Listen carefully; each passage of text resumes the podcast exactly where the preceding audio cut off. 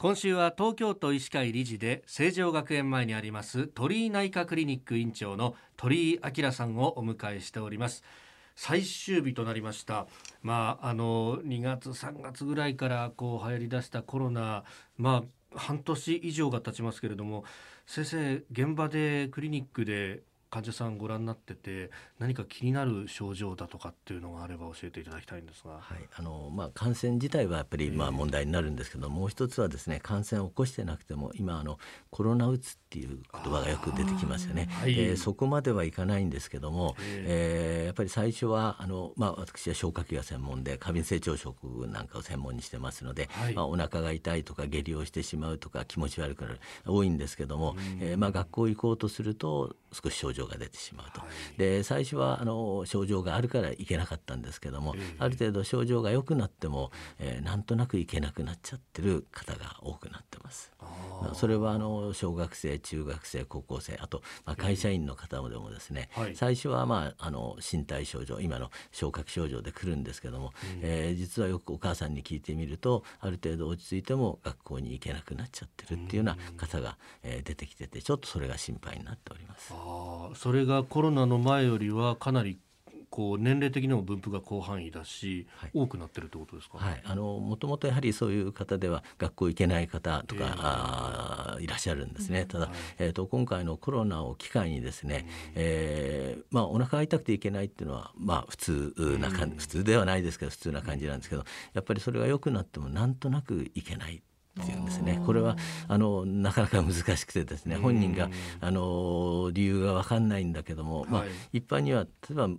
普段の時だったらいじめがあったりとか、うん、行くとちょっとなんとなくその、えー、引け目を感じるとか、まあ、そういうようなあの割と具体的なことが多かったんですけども、はい、今回の場合なんとなくっていう方が非常に多いんで、えー、こちらも対応が非常に難しいですね。そうするとこう明快な原因っていうのを探っていってもひょっとしたら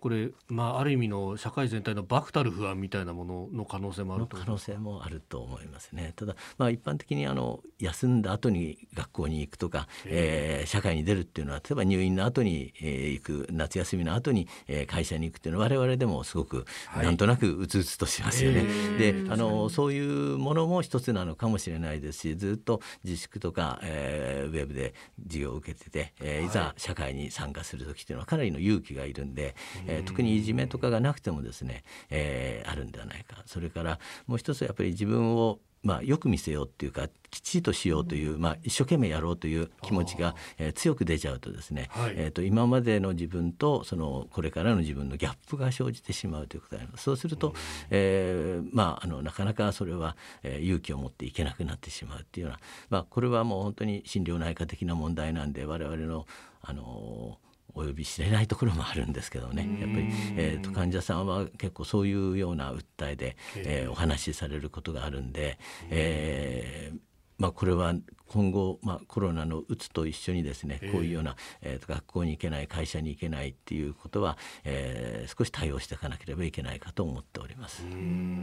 なんとなく学校に行けない会社に行けないってこう患者さんに言われた時の対応の仕方って本当に難しいと思うんですけれど、はい、先生はどうしてらっしゃるんですか、えー、まあ、このなんとなくっていうのが一番難しいですね。ですね。何か理由があればそれに対して薬を出すってことができるんですけども、えー、眠れないとかそういうものであればそれなりに対応ができるんですけどねで、えー、まああのよくアメリカなんかでは認知行動療法っていうのが行われてます。今、はい、自分がなぜそうなってるかもう一度考え直してみて、えー、それを行動で直していくっていう方法なんですけども、まあ、今回の場合も、まあ、今までお家にいてて生活してたの学校行くということは、まあ、社会の中に出ていくわけですけども、うん、えー、まあ、100点を目指さないでですねやっぱり75点ぐらいで、えー、まあ、行けばいいやと思う気持ちですね。それからあとはやっぱり体を動かしたりとかそういうその、えー、ウォーキングなんかで、えーまあ、運動療法行動療法を行うっていうのが一つだと思います。